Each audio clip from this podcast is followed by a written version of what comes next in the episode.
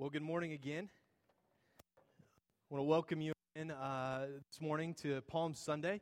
Uh, it's a pretty exciting time in the, in the church calendar, in the church life cycle, as we uh, begin Holy Week, as we begin to see the journey of Jesus to the cross, and then finally his resurrection, and, and the power and kind of the, all of the stuff our faith is based on happens here in the next few few days. And so it's a pretty exciting time.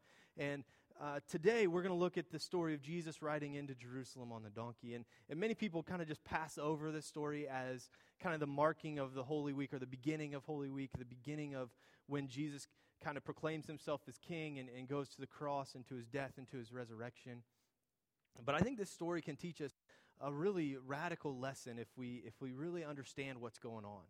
And so this morning, as we dive into this story, I want us to uh, really kind understand the bigger picture of what's going on, of what's, of what's really happening. So we're going to be in John chapter 12, starting in verse 12, if you have your Bible with us. And before we jump into that, let's just pause and, and pray.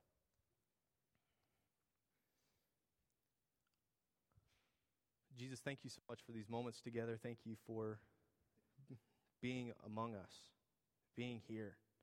Uh, we know that you are moving. We know that you are active. We know that you are wanting to speak to us and draw us closer to you. And so help our hearts to be open to that this morning. We surrender all of our thoughts, all of our emotions, our attention to you. We submit them to you in these next few moments that we can uh, seek after you and what you may have for us. We thank you and praise you. In Jesus' name, amen. So, this past week, uh, what we've kind of coined or, or come to know as March Madness ended, right? Uh, so the the women's college basketball championship ended last week. Uh, the men's act ended uh, this past Monday, and and this this tournament has done a really great job. There's a bunch of uh, anticipation about it, a bunch of media, a bunch of press, all that sort of thing, and they do a great job building on a very fundamental need I think all of us have in our life as humans, and it's this need to be a part of something bigger than just us. Right? And I, and I think sports does a really good job of doing that. You know, we all have our teams that we like. And so, in those moments that they're playing, it gives us kind of purpose and meaning and understanding. Like, we know what we're supposed to do during those times. We're supposed to cheer for this team. And then also, we have the teams that we don't like. And so, during those times, we know exactly what we're supposed to be doing the purpose and the meaning. We, we cheer against them. Right? Like, there's so much more bigger than us. It's bigger than us, and there's many different industries, not just sports, but, but art and music and film and literature and poetry and, and kind of this whole bigger thing that people just kind of throw themselves into. In fact, I would say most of us do that, maybe not through those avenues, but even through our jobs, through our marriages, through our families, through our relationships. it, it is the bigger part that we are a part of. It's, it's bigger than us. This is, I believe, a fundamental need in, in all of us. And so, as we have that mindset this morning, I want to approach this story with that in mind, with that kind of idea that we have a desire to be a part of something bigger. I want to approach this story with that. So, John chapter 12, starting in verse 12, says this The next day, the great crowd that had come for the feast heard that Jesus was on his way to Jerusalem. They took palm branches and went out to meet him, shouting, Hosanna! Blessed is he who comes in the name of the Lord. Blessed is the King of Israel. Jesus found a young donkey, sat upon it, as it is written Do not be afraid, O daughter of Zion. See, your king is coming, seated on a donkey's colt. So we have to understand a few different things. When we read Scripture, when we read the Bible, we have to understand details.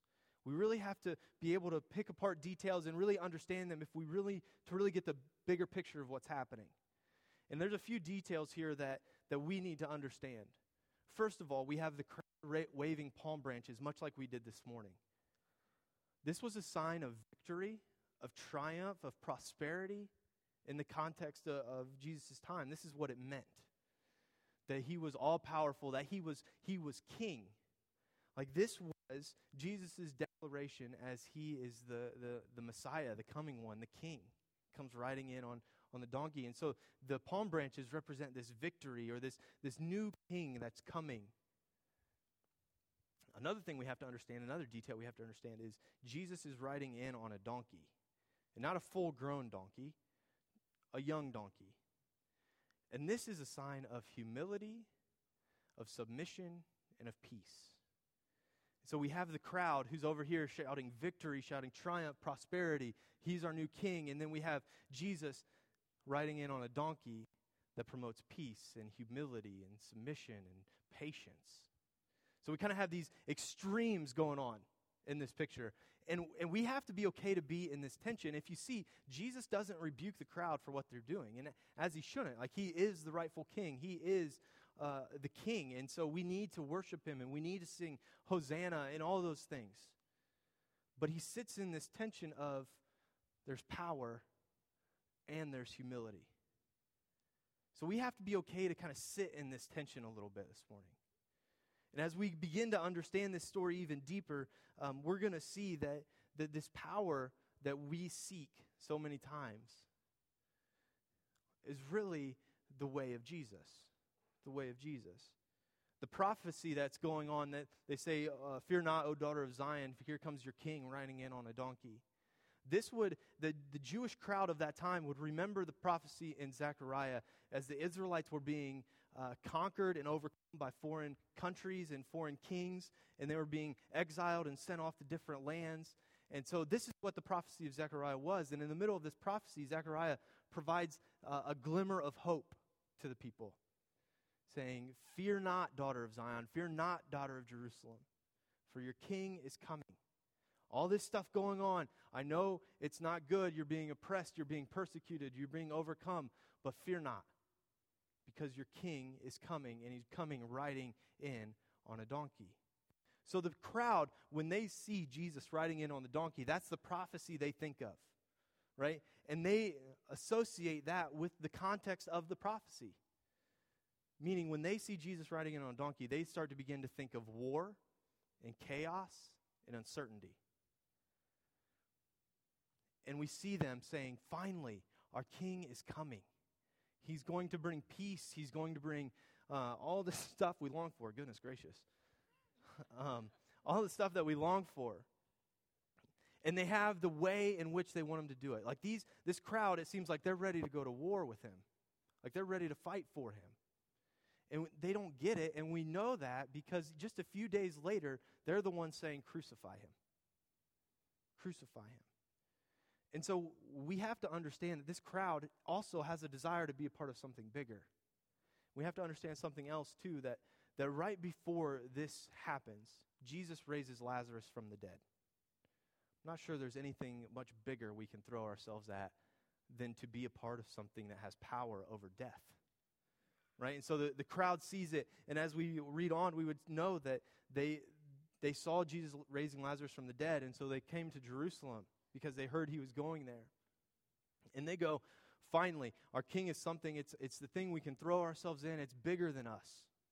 You know, it has power over death, has all this kind of stuff. And so we have the crowd fulfilling this need of being a part of something bigger.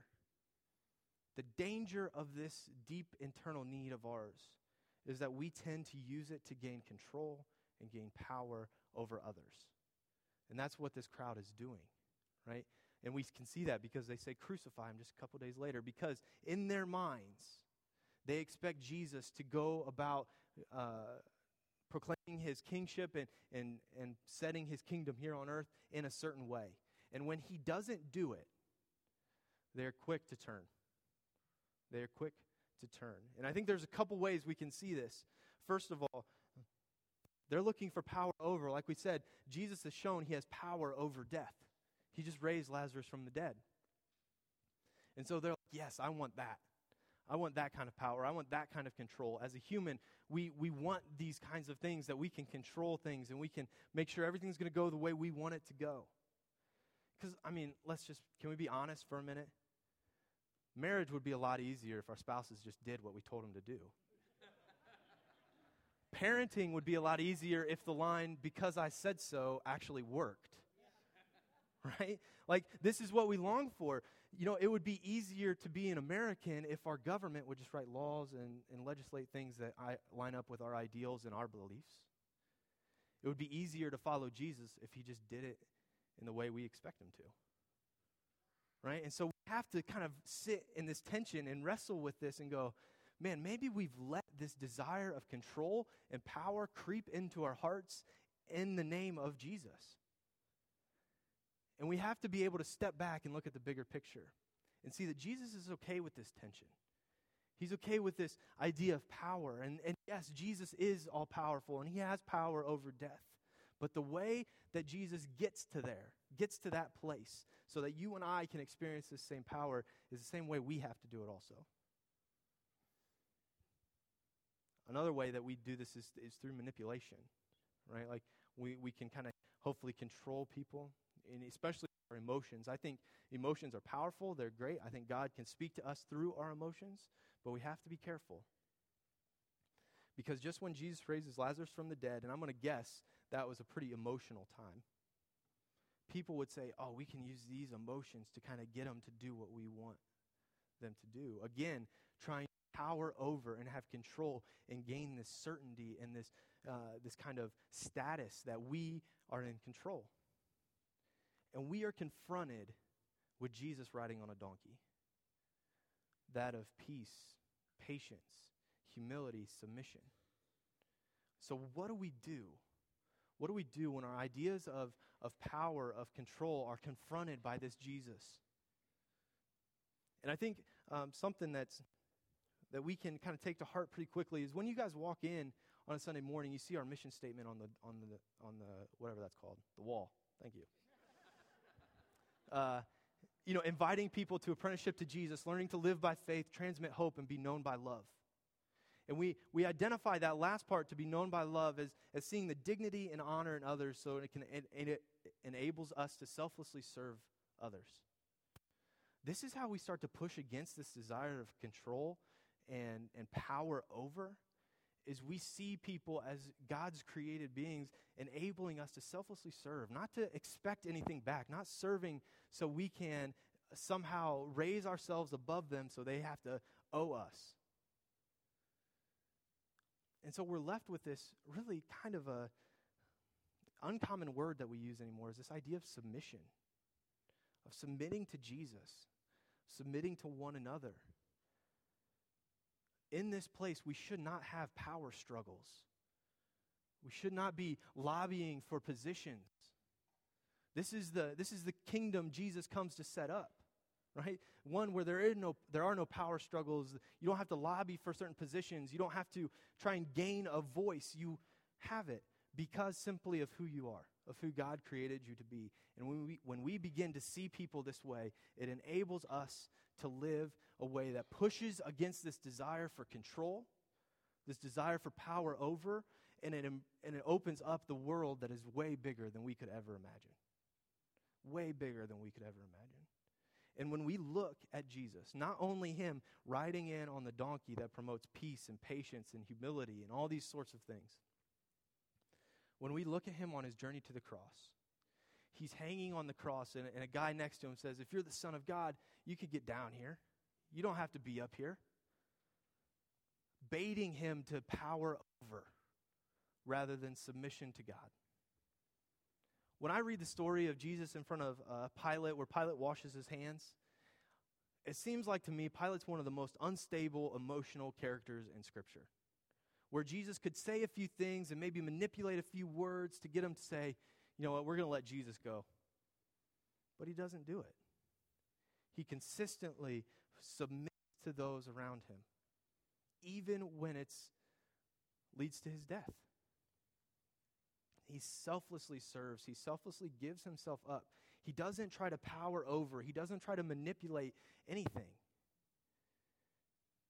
And the people uh, are wanting this idea of power and this idea of we're going to finally rule and reign and we're going to have the right and we're going to have the voice and all that kind of stuff because in this time the Jewish people were being persecuted and they were being oppressed.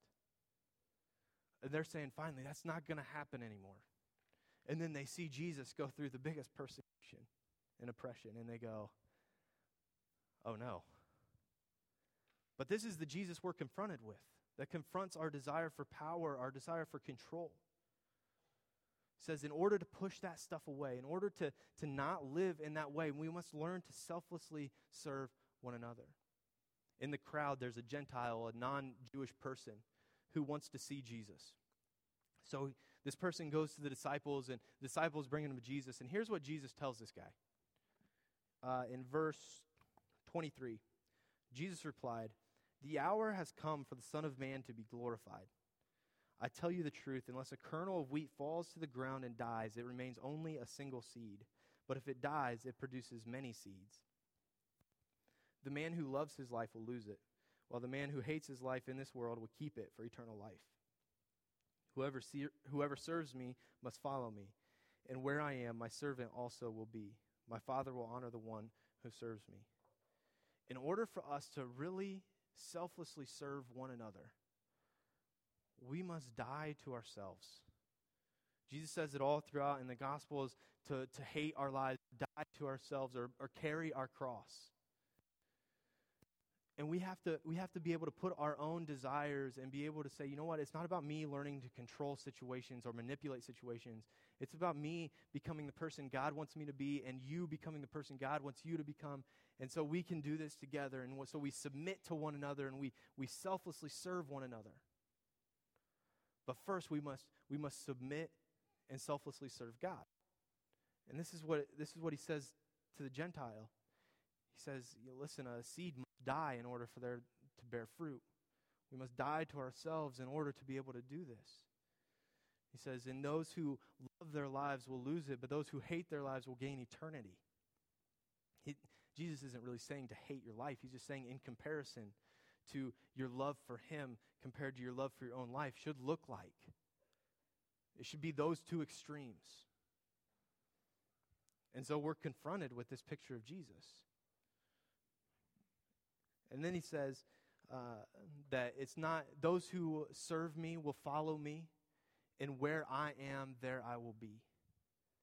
And this verse really messed with me this week because we've told, and I've told, and uh, all kinds of people, we say, you know, just go do something and ask God to bless it.